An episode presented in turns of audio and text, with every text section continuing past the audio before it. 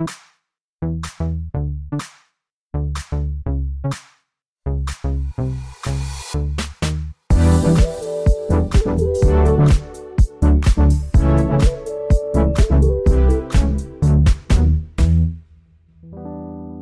Siveren. Hei, Ingunn, og velkommen hjem til meg. Tusen takk. På én meters avstand sitter vi her og Det gjør Ja, Vi må jo nødt til å forholde oss til korona- eller covid-19-reglene som har kommet. det gjør vi absolutt. Sier du covid-19, eller sier du korona? Jeg sier covid-19. Ja. Jeg skriver covid-19. Jeg snakker veldig mye om korona. Korona. Ja. Det er litt vanskelig, dette her. Det er det. Ja, Vi må nødt til å finne nye måter å gjøre ting på.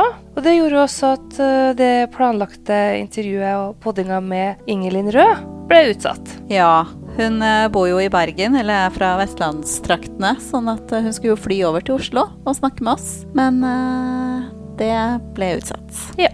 Du skal ikke ha noe risikoer hele tida. Nei, men uh, hvis vi ser på det fine, da, er jo at vi har et uh, opplegg klart, og det er fortsatt stor, stort rom for flere spørsmål. Sånn at hvis du har noe du lurer på angående tryggere toalettsituasjoner, så er det bare å, å sende det til oss. Så vil vi jo annonsere når vi skal spille inn igjen, når den tid kommer. Ja, for vi ser jo på litt nye løsninger, da. For uh, norgesturneen vår blir jo også satt litt på vent. Den blir det. Istedenfor så kan vi må bruke noe midler på å få tak i riktig type ledninger, så vi kan gjøre ting, gode teknologiske løsninger. For i dag uh, skal vi prøve noe vi ikke har gjort før. Det skal vi. Men vi har egentlig ikke hva heter det, teknologien, apparatene, ledningene til å gjøre det. Vi har ikke det, men så tenker vi samtidig at det er såpass viktig, for vi har lyst til å få til en prat med Nils Erik Næss, vår kjære forbundsleder. Han hadde et uh, veldig fint blogginnlegg om uh, syv hverdagsråd nå i disse covid-19-tidene. Og dem vil vi jo få ut så fort som mulig til dere. Så da skal vi prøve å ringe han opp, og uh, vi håper at lydkvaliteten er såpass ok at eh, det vil være greit å høre på. Men uh, unnskyld oss gjerne for, eh, for Den kommer jo ikke til å være så god som den bruker å være. Nei. Men sånn er det. Vi vil ha ergoterapi til folket, og nå trenger vi gode hverdagstips. Men mens vi venter på Nils Erik, hvordan har du hatt det den siste koronauka? Koronauka mi, den, den har jo vært helt annerledes, da. Har har brukt mye tid på å finne gode teknologiske løsninger som snakker med systemer både i Nav og helse, eh, for å få snakka med kollegaer og opprettholdt de møtene som vi trenger å ha. Eh, og så har jeg hatt noen gåmøter med noen av mine deltakere på god avstand, men der vi har gått en tur i park og fortsatt snakka om jobbsøk. Så det er jo fint at folk vil jo eh, ha fokus på det og møtes sjøl om det er litt mer utfordrende. Og finne de møtepunktene. Og så tror jeg at jeg kommer til å bli ganske sporty da, av eh, korona. Må gå, gå litt? ja, altså vi oppfordres jo til å ikke ta offentlig kommunikasjon, så jeg sykler jo over hele Oslo nå. Så litt flaks at uh, våren kom. og ikke skikkelig snøvinter. Ja, det hadde kanskje ikke vært like Kanskje det Kanskje hyggelig. ski, da. Da kunne jeg vurdert ski, ja. Kunne jeg det. Enn du? Hvordan er du blitt påvirka? Jeg er jo koordinerende hovedtillitsvalgt, og det, medlemmene har vært utrolig flinke til å starte og vise at de er behjelpelige til nye arbeidsoppgaver. Men det er jo noe med det sikkerhetsnettet, da. Det er, man er jo litt utrygg. Så det har vært mye med nå. Oi, nå ringer eh, Nils Erik. Skal vi prøve? Ja. Ja, Yes. Hei, eh, hei Nils Erik. hei, Gud. Hei! Ja, ja hei. Dette er så spennende. Ny, ny teknologi. Ny hverdag, ny teknologi. Ja, Det er noe viktig du skal si, eh, Nils Erik. Vi har eh, lest eh, blogginnlegget ditt om disse syv hverdagsrådene. Kan ikke du fortelle litt rundt tanken om det? ja. Nå blir jo hverdagslivet veldig synlig. Alt det som vi har for gitt i lang tid nå, i hele livet vårt, det blir så synlig at det ikke er selvsagt. Det kommer til å bli store endringer i livene til enkeltpersoner og familier. Så jeg tør jo vedde på at om ni måneder så får vi en boom av koronabarn. Men vi får vel også en boom av ja, skilsmisser, eh, ting som må ryddes opp i familier, eh, barn som sliter. Altså det blir en sånn stor endring av hverdagslivet fremover at jeg føler litt behov for å gi noen råd, så vi kanskje kan forebygge noe av utfordringene. Det syns jeg jo høres veldig fint ut da, for våre lyttere. Ja, Um, og det er jo sånn at uh, når livet nå er så forandra, så blir det jo skremmende. Det blir ganske kaotisk og vanskelig å finne orden. Og mer enn noen gang så må vi stille det spørsmålet som vi som ergoterapeuter er gode til å stille. Det er hva er egentlig dine viktige hverdagsaktiviteter, og hvordan vil du delta? Og delta er jo gjerne noe sosialt, og nå skal vi jo holde avstand òg. Så det her er problematisk. og vi kan følge opp med sånne spørsmål. Hvordan skal vi skape orden i familiens hverdagskaos? Jeg ser for meg også når mor og far jobber hjemmefra med unger som kryper rundt i en leilighet og, og skal også gjøre skolearbeid eller skal aktiviseres. Så det er utfordrende. Og hvordan skal vi delta for å unngå smitte? Og hvordan skal vi hindre å smitte andre? Så det her eh, Ja, jeg starta iallfall med at det er lurt å sette seg ned og tenke hva er det egentlig jeg bruker å gjøre fra på hverdager og, og helligdager? Hva er det hva er det viktige aktiviteter i hverdagslivet mitt? Hva bruker jeg for på treningsstudio flere ganger i uka? Det kan ikke jeg gjøre nå. Er det noe som jeg kan fortsette med? Eh, jeg kan ikke færre på, altså Ungene kan ikke ta de faste aktivitetene de bruker på ettermiddagene. Hva kan vi gjøre nå? Så det er det, den refleksjonen vi faktisk må starte med uh, før jeg kommer med rådene. For da må det, de, er, de aktivitetene som er viktige for det, må styre ja, det er noe med logistikken som skal fungere, altså. Det er ikke enkelt. Og samtidig så må man gi seg sjøl litt rom på at nå er ikke tida på å være helt perfekt mor og far. og altså En viss romslighet må vi til hverandre her nå, her, og partner og alt sammen. Akkurat nå kommer det fra en diskusjon med min partner som spør må du virkelig høre alle nyhetene om korona. Kan jeg få litt fri? Og det der Diskusjonene der må vi bare ta at man er så forskjellig på det. Og jeg føler meg forplikta til å være oppdatert. og har jo jobba siden i morges med å komme innspill til, helse, til Helsedirektoratet på prioriteringer fremover osv. Så sånn, så det, ja, det blir et dilemma. Men skal vi ta de sju hverdagsrådene? Ja, gjerne. Gjerne. Det er jo sånn da at eh, jeg bygger jo på den mye forskning som faktisk finnes i, i det området som kalles for aktivitetsvitenskap og science. Ehm, de har jo funnet ganske mye ut om de her aktivitetene vi tar for gitt. Og F.eks. er det å ha en balanse av hverdagsaktiviteter viktig. Så Det første rådet er å lage en balanse i hverdagen. Altså Automatisk så har vi vår personlige måte å gjøre de balansene på. Noen, eh, noen eh, trenger flere, mer fysisk aktivitet enn de kognitive aktivitetene. Noen trenger mer sosiale aktiviteter. Noen klarer å balansere så at man har en likevekt mellom de tre. Og så kan du tenke en annen balanse, at det, det, er noen aktiviteter som er lystbetont, som vi må nødt til å gjøre litt av. Og så er det noe som er nødvendig, som vi også må gjøre. Så det er, og Alle de, de balansene er individuelle. Gjør det forskjellig. Hvis noen er veldig sosial av seg trenger mye sosiale aktiviteter, så får man en utfordring nå.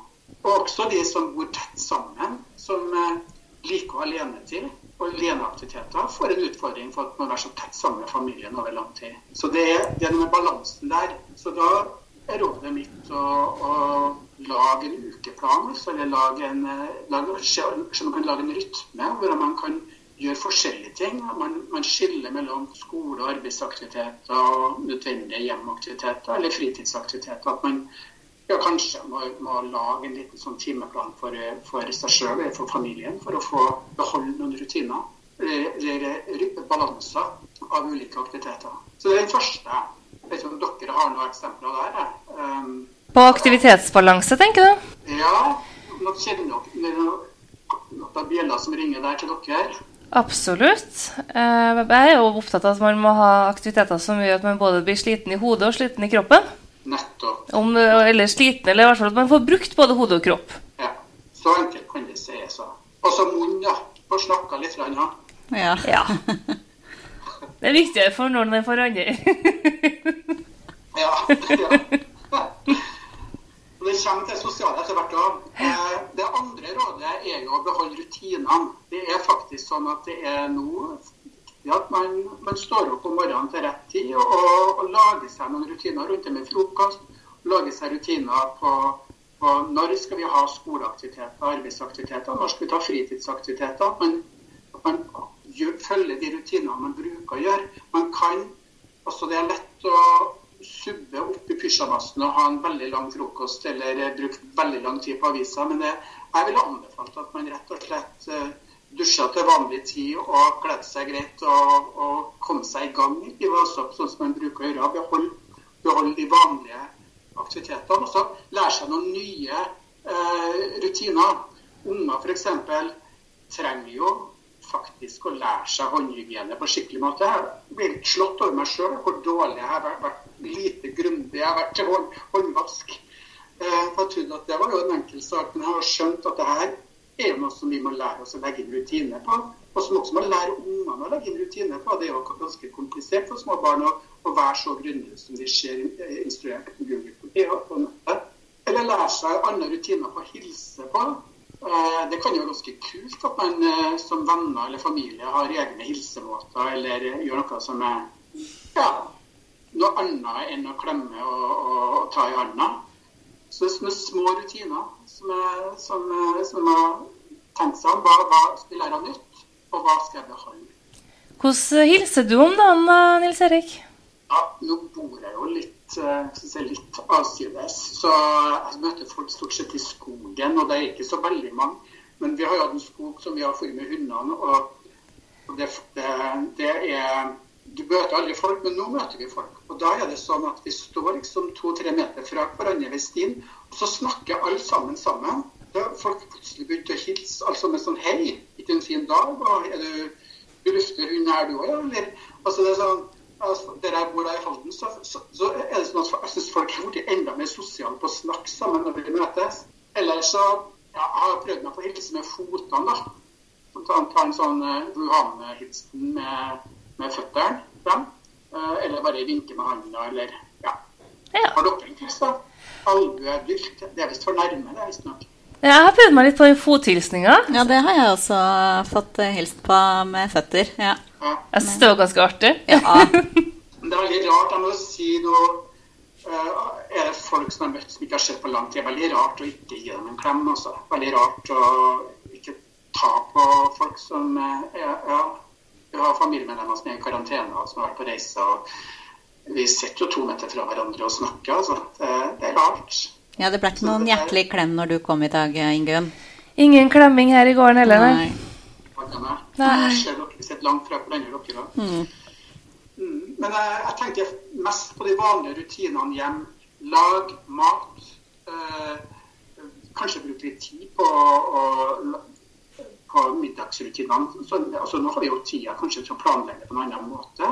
Ta ungene med på de, på de hverdagsaktivitetene der, på de turene der. Jeg kan gå over til neste punkt med å gjøre arbeids- og skoleaktiviteter hjem. For der er det faktisk mange arbeidsaktiviteter vi har hjemme som vi kan gjøre som ikke kanskje er rutiner, men det kan være mer arbeid.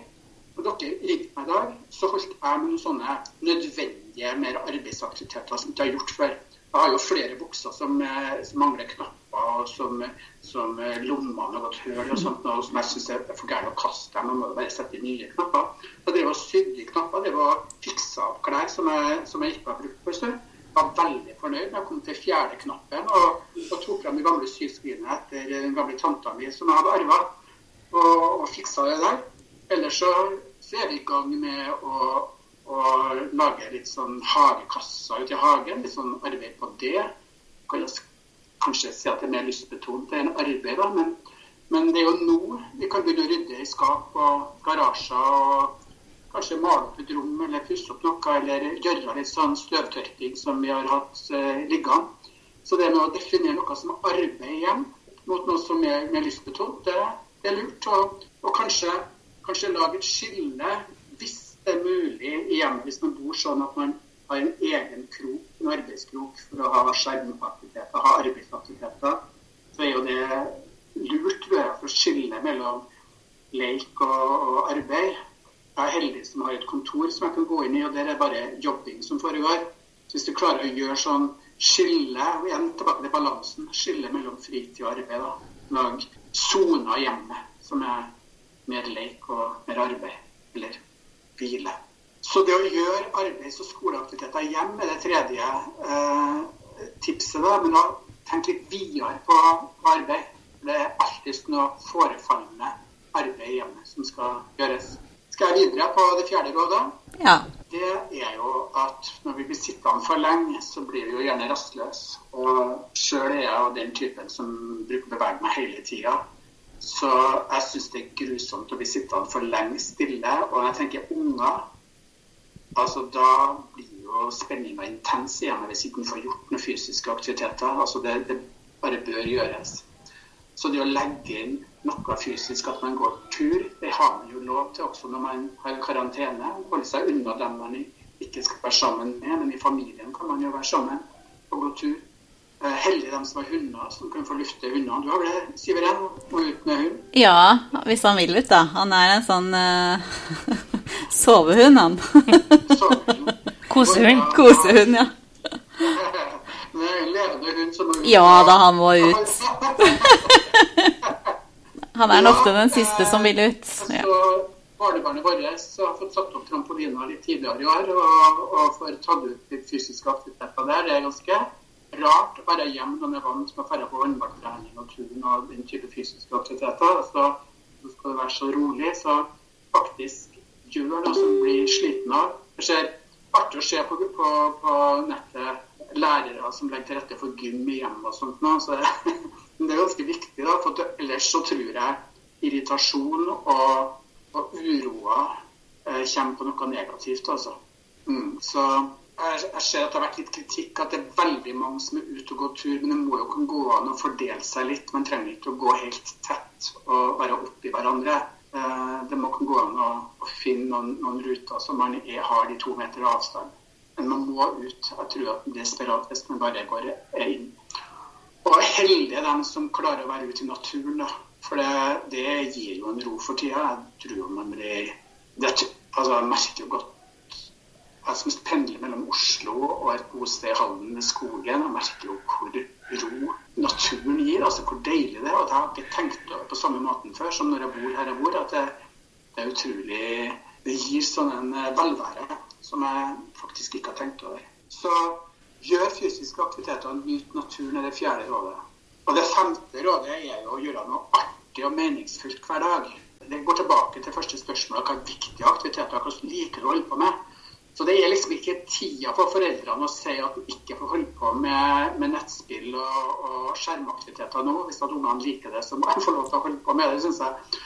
Og, og deg sjøl, altså. Hva er det du syns er artig å holde på med? Er det noe noen filmer som er, som er artig å se igjen, eller nye, nye serier som kan følge med, eller er det bøker å ta opp? Fins det ikke noe nett, gamle spill i hylla og skap som du kan ta frem nå? Holde på med sammen med familien, altså gjøre noe helt annet som eh, noen som ikke har brukt, gjort på en tid. Noe artig. Jeg spilte det der eh, Hva sa du? Jeg tok fram det gamle Mikado-spillet her. Vet ikke om du husker det med sånn pinner? Det var veldig koronavennlig spill. Veldig koronavennlig. Ja. Ja, ja, det, ja absolutt. ja, ja. Du må jo ikke ta på det samme, da. Nei. Ja, da vet du. Du kan jo ikke ta på de samme plassene. Inge. Kan ikke det, men det var, vi hadde også en sånn pinne med sånn magnet på som man kunne ta med. vet du, så det Ja. Ja. var stor variasjon her. Og vi ja. måtte kunne sitte i god avstand. Og, ja. ja. magnet er jo genialt. Det er jo sant. Mm. Jeg skal ikke være helt frustrert, men det, men det uteleker, f.eks. Ping-pong, blackbox, spilte vi med, og liker vi med barn. Gjemsel går an å leke leke med uten at man trenger å ta på hverandre. Det går an å holde på ut. Eh, Mye som uteleker. Og som er artig. Vår familie er kjempeglad i, i, i, i bordspill. Mm. Det blir gjerne litt sånn mye konkurranse rundt bordene, men eh, det er jo, vi glemmer jo tid og sted. Jeg syns det er kjempeartig. Absolutt. Og så har vi tatt frem til oss tegnesaker. da. Male tegnesaker. Jeg begynner på å, å, å man med farger. og Former er ikke noe god, altså. Så det er å drømme seg bort, syns jeg. Det syns jeg er helt artig å holde på med. Sånn gammeldags, artig, langsom aktivitet. Tegne og male. Og unger liker jo det, de òg. Det. Nei, så Hvis en spør unger og, og partner og seg sjøl hva er som er artig å holde på med, kan like best, så må man få lov til å holde på med det i løpet av dagen. Ikke shopping, da. Ikke Nettshopping, da.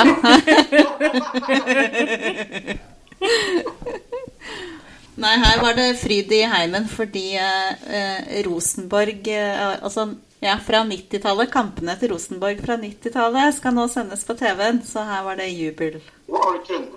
Nei, bare fotballinteressert. Og uh, Rosenborg er visst utrolig god på 90-tallet. Har jeg fått formidla. det synes jeg det var et godt eksempel på et kjempesært personlig valg av meningsfull aktivitet. Ja. ja. Så jeg har to råd til. Det sjette rådet gjør noe for andre. Altså, det her er jo imponert over Norges befolkning, jeg, som gjør en sånn solidaritetshandling for de som er sårbare. Men vi har jo noen rundt oss òg, altså. Det, det, kan jo være så artig. Altså, jeg, jeg har jo en, en venninne som, som er koronasyk. Og som jeg driver og sender meldinger til hun for dårlig stemme til å snakke. Vi og sender meldinger om hva hun gjør, gjør ut om dagene, hva, hvor det står det til og sånt. Da. Så det er en måte å gjøre på. Vanligvis så bruker vi ikke å sende ofte meldinger, men nå gjør vi det hver dag. Og I går når vi var på tur, Ole, så fikk vi telefonen Det er sånn chat eh, Hva heter det på Messenger? sånn telefon der. Det var Hele vennefamilien var samla fra Trondheim og Oslo og ja, oss i Halden. Vi satt og skravla sammen fra 18 til 82 år.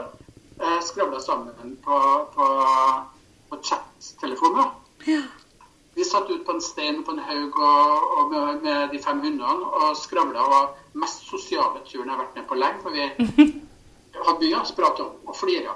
Så det er noe med øh, Jeg vet ikke om det var fordi at vi hører til den generasjonen sårbar over 65 år. At det var derfor vi var oppringt. det men det var i hvert fall veldig, veldig hyggelig. og det det er litt sånn å tenke på, det er alltid noen å, å ringe til å ta kontakt med. og De har øka til meg da, på forskjellige sosiale kanaler. Veldig økt. Så det er artig. Og, og det, kan jo, det kan være de enkleste tingene å, å gjøre altså, som, som, er artige og som, som, som betyr mye for hver enkelt. Jeg har fått spørsmål om hvordan det står til fra folk jeg ikke snakka med på lang tid.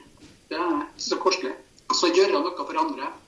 Han, tilby å handle, eller ja, et eller annet. Noe helt annet, eller noe som også gjør noe for andre. Men jeg fikk sendt blomster på døra her om dagen.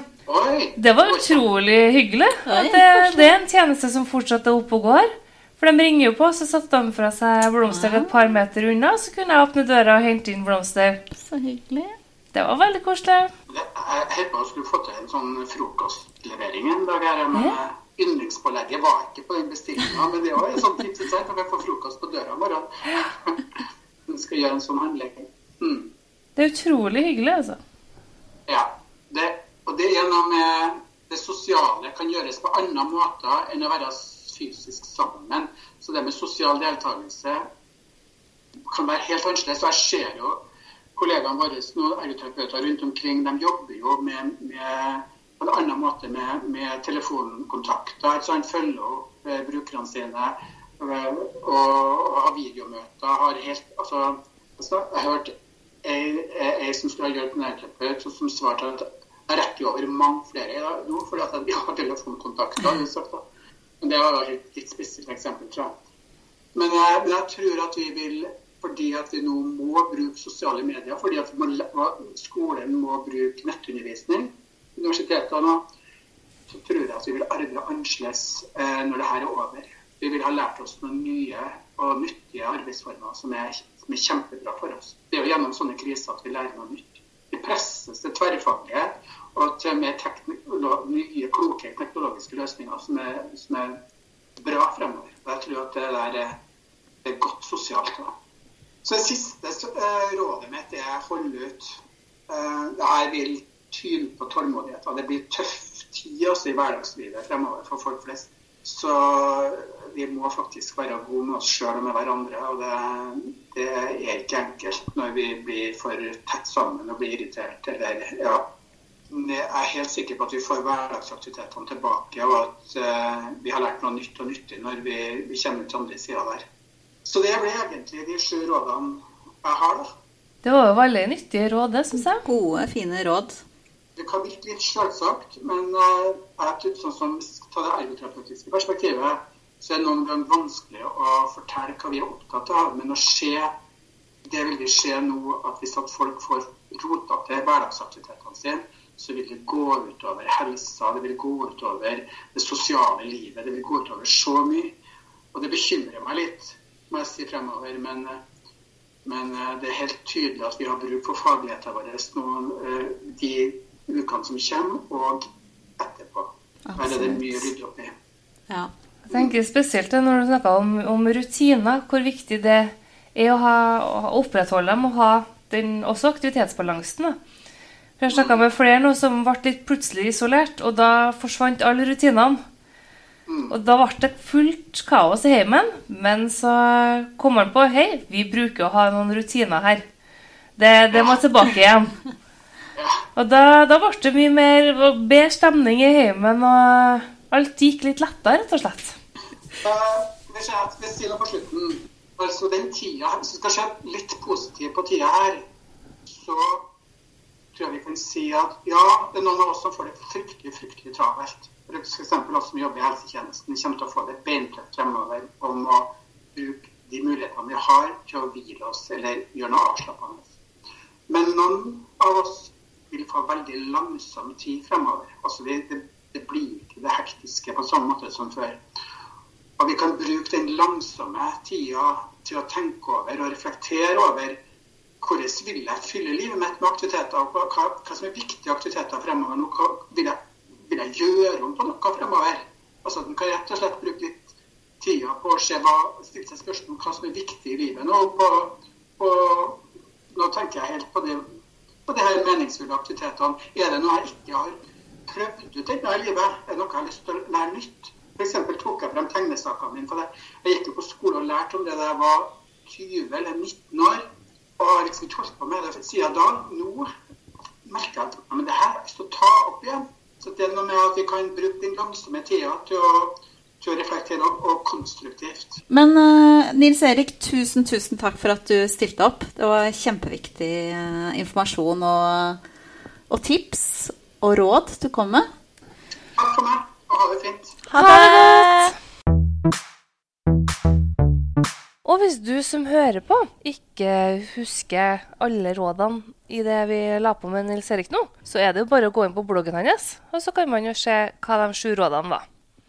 Det er en del av dem som er, kommer mer naturlig, så er det noen som man kan være greit å bli minnet på innimellom.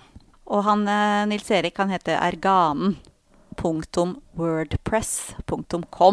Er hans eh, bloggadresse. Tittelen 'Sju hverdagsråd i koronaens tid' var jo ganske fengende, syns jeg. Absolutt. Også gode, gode råd også. Hva tar du med deg fra den samtalen her, da, Siviren? Nei, det, det jo, jeg kunne jo kjenne meg igjen i masse. Det med f.eks. Uh, å fortsette å ha rutiner da med to barn som ikke er i skole og barnehage lenger, pluss at du selv skal prøve å jobbe hjemmefra. Det, det byr jo på noen problematiske ting. Men uh, jeg likte det med den uh, langsomme tiden nå. At vi må tenke litt. Må bruke litt tid på å fornye oss litt selv, kanskje. Ja. At dette er tiden for det. Jeg har eh, begynt med langsom matlaging. Har både holdt på med langtidsheva grytebrød, som tar en eh, 12-13 timer. Ja, det gjør jeg hver helg. Det er Ikke så sant? godt. Og så prøvde jeg meg på noe langtidsmarinert og saktestekt kylling. kylling. Ble Oi. fantastisk mørt å deilig. Eh, og så bruker man jo lang tid, da. Det gjør man jo. Jeg har faktisk nesten ikke fått tid til å strikke. Ja, for, det, for meg har det vært ganske hektisk. Men kanskje neste uke. Det var jo den første uka. Mm. Men uh, neste uke kanskje ting faller litt mer i ro. Ikke sant? Så må du kanskje lage et lite hjørne, så du får litt alenetid, sjøl om Ja. det er mye tid med familien. Det, det får jeg helt sikkert til. Men med det skal vi kjøre på med de tre faste spaltene våre så, eller? La oss gjøre det. Vi Ja. trenger litt rutine, vi òg. Vi gjør det. Ja. Og første spalte i dag har vi et ønske om uh, hvem vi vil starte med. Bruker ikke vi å begynne med strømpepåtrekkeren, da? Jo, da tar vi strømpepåtrekkeren, da.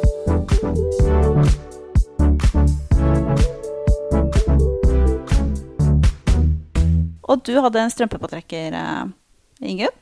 Det hadde jeg. I denne tida så har jeg fått eh, da, brukt mye tid på å utforske gode tekniske løsninger. Skal ikke si at jeg har topp moderne utstyr eh, hjem til å skulle få det til å funke, men jeg har fått brukt både Teams og FaceTime Ja. til å ha møter både uh, i jobbsammenheng, men òg med venner. Og Jeg tenker, uh, På Teams så fikk vi jo jobba og gjennomført et godt uh, teammøte. Med de andre jobbspesialistene. Og har også snakka med andre metodeveiledere der om hvordan de jobber og hvordan de løser jobben i disse dager. Det er veldig kjekt at man da kan få sett hverandre, og så er det en sånn chatfunksjon på sida, sånn at man kan øh, skrive innspill. For hvis du er 20 stykker på én samtale, så er det jo vanskelig at hvis alle sammen skal snakke munnen på hverandre. Eh, Men noe av det koseligste sosiale jeg også har gjort i hele tida, er jo da å ha en vinkveld på FaceTime. Ja, det hadde jeg også i går. Det var Mhm. veldig, veldig hyggelig. Det er, det er jo fint å få møtt hverandre og sett hverandre virtuelt når man ikke kan gjøre det fysisk. Og så kan man eh, Jeg hørte en kollega, der hadde den vennegjengen blitt eh, eh, De skulle ha webinar for hverandre. Oi! Og det første ut, det var hvordan lage fløyte av en gulrot. Nei, så gøy! Ja, så det kan man liksom Da satt hele vennegjengen med hver sin gulrot og kniver, og, og en som da førte webinar, da, så man kan lære seg nye ting. Så da så skulle det gå nok på rundgang, hvis jeg forsto det riktig, da. Det var jo veldig kreativt. Ja, morsomt. Ja. Ja, så webinar, kanskje. Ja. Og så har jeg jo blitt veldig hekta på Brakkesyke 2020, da. Får med meg masse konserter, Ja, det er fantastisk. sjøl om jeg sitter hjemme i min egen stue. Vi må virkelig eh, stå opp og hjelpe de andre. Så f.eks. av kultur og næringsliv nå. Mange permitterte i disse tider. Så det, med uh, strømpepåtrekkeren er altså da Teams og FaceTime. Alt etter hva som funker, da, men for å få gjennomført møter og holdt kontakten. Kjempefin strømpepåtrekker.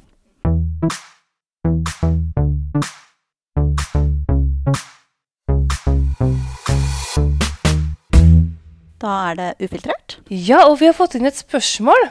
Og det er fra en eh, lytter som eh, tok oppfordringen vår. Og hun heter Ingrid Renli, og hun spør hva tenker dere å få turnusordning for ergoterapeuter etter endt studie, som ved fysioterapeutstudiet? Jeg tenker at det er en god måte å styrke faget samt skape flere arbeidsplasser for ergoterapeuter. Ja. Hva tenker du, Siveren? Ja, jeg har jo tenkt uh, tidligere at jeg syns det har vært litt rart at ikke vi har denne turnusordningen sånn som fysioterapeutene har, da. Men uh, så slutta jeg å tenke på det. For å være helt ærlig. Men eh, Og litt av grunnen til at jeg slutta å tenke på det, er eh, fordi jeg vet at man sliter jo å få praksisplasser. Så hvis man da skulle fått turnusplasser eh, Men kanskje det hadde vært litt mer eh, interessant. Jeg vet ikke. Ingunn, hjelp meg. Mitt ståsted, kan man vel si, er at jeg er jo med for kanskje en type førpraksis, sånn som de hadde før i tida. Å ja!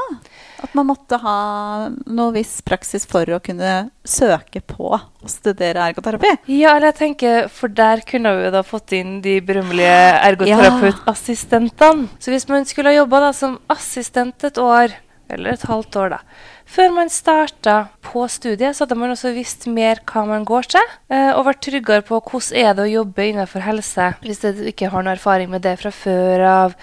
Hadde visst litt mer hvordan ergoterapeuter jobber før man helt tatt begynner på studiet.